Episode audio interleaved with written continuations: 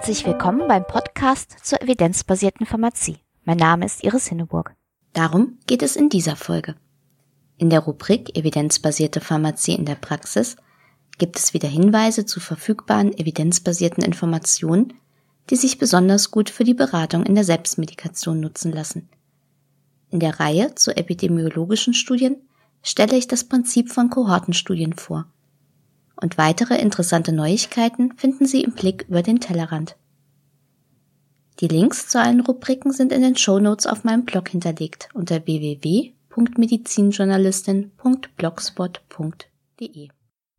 Evidenzbasierte Pharmazie in der Praxis. Was gibt es Neues an evidenzbasierten Informationen für die Beratung in der Selbstmedikation? Auf dem Patientenportal des IQWIC unter gesundheitsinformation.de gibt es Aktualisierungen zum Thema Warzen mit vielen Tipps für das Beratungsgespräch. Das Portal Medizin Transparent hat wieder häufig nachgefragte Produkte unter die Lupe genommen. Dazu gehört Calcium gegen Allergien, Aloe Vera gegen Hauterkrankungen und Vitamin D gegen Krebs. Die Autoren haben sich außerdem angesehen, wie eigentlich die Studienlage zu dem Hausmittel Zwiebelsäckchen bei Mittelohrentzündung ist. Verbessert Vitamin E bei leichter kognitiver Störung oder Alzheimer die Gedächtnisfunktion? Diese Frage untersucht ein aktueller Cochrane Review. Allerdings ist leider nur der Abstract frei zugänglich. Evidenzbasierte Pharmazie auf den Punkt. In dieser Folge stelle ich eine wichtige Art von Beobachtungsstudien vor, die Kohortenstudie. In der Sprache der Epidemiologen ist eine Kohorte eine Gruppe von Menschen, die etwas gemeinsam haben. Diese Kohorte wird über einen bestimmten Zeitraum beobachtet. Daher stammen auch die synonymen Bezeichnungen Längsschnittstudie oder Follow-up-Studie. Weil sich diese Beobachtung in die Zukunft richtet, gehören Kohortenstudien zu den sogenannten prospektiven Studien. Beobachtet wird, wie sich mit einem bestimmten Einfluss, der sogenannten Exposition, die interessierende Krankheit oder ein anderer Zustand entwickelt. Weil dabei die neu aufgetretenen Fälle erfasst werden, werden Kohortenstudien manchmal auch Inzidenzstudien genannt. Klassischerweise werden die Teilnehmer für eine Kohortenstudie in der Gegenwart rekrutiert und dann weiter beobachtet. Es gibt allerdings auch die sogenannten historischen Kohortenstudien, die etwa mit Daten aus Registern durchgeführt werden können. Bei diesen Studien ist der Ausgangszeitpunkt zurückverlegt. Die Studie beginnt also vom Standpunkt des Forschers her in der Vergangenheit. Die Beobachtungsrichtung ist aber dennoch prospektiv. Um zu sinnvollen Aussagen zu kommen, müssen bei Kohortenstudien mehrere Bedingungen erfüllt sein. Zum einen darf die Kohorte zu Beginn der Erkrankung noch nicht unter der zu beobachtenden Krankheit leiden. Andererseits müssen die Teilnehmer aber unter Risiko stehen, diese Krankheit zu entwickeln. Dazu vielleicht ein einfaches Beispiel. Eine Kohortenstudie untersucht das Risiko, ein Prostatakarzinom zu entwickeln. Dann wäre es sinnlos, wenn Frauen in die Kohorte eingeschlossen würden. Mangels Prostata stehen sie nämlich gar nicht unter Risiko, an einem Prostatakarzinom zu erkranken. Zum anderen muss der Beobachtungszeitraum aber auch lang genug sein, damit die Krankheit während der Studienlaufzeit überhaupt auftritt. Nehmen wir mal an, eine Studie untersucht, wie sich leicht erhöhter Blutdruck darauf auswirkt, einen Herzinfarkt zu bekommen. Dann wäre eine Studiendauer von 14 Tagen definitiv nicht lange genug und die Studie also entsprechend nicht aussagekräftig. Und natürlich müssen die Teilnehmer möglichst über den gesamten Zeitraum beobachtet werden. Kohortenstudien sind Studien mit einer Kontrollgruppe. Diese Kontrollgruppe kann entweder extern sein oder Teil der eigentlichen Kohorte. Auch dazu ein Beispiel.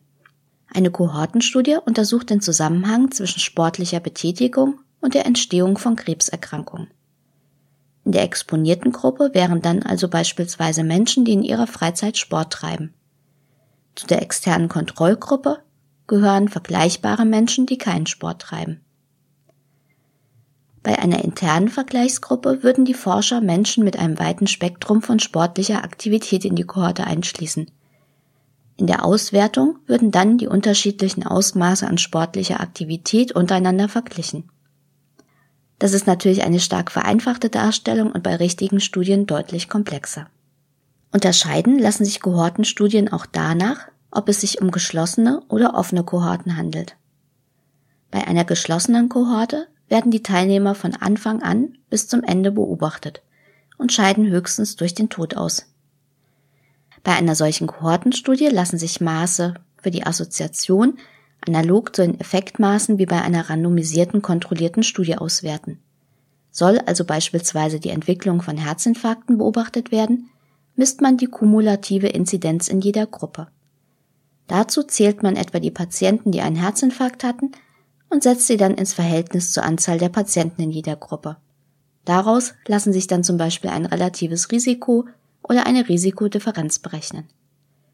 Schwieriger wird es jedoch, wenn es sich um eine offene Kohorte handelt. Dabei können immer neue Teilnehmer in die Kohorte hineinkommen.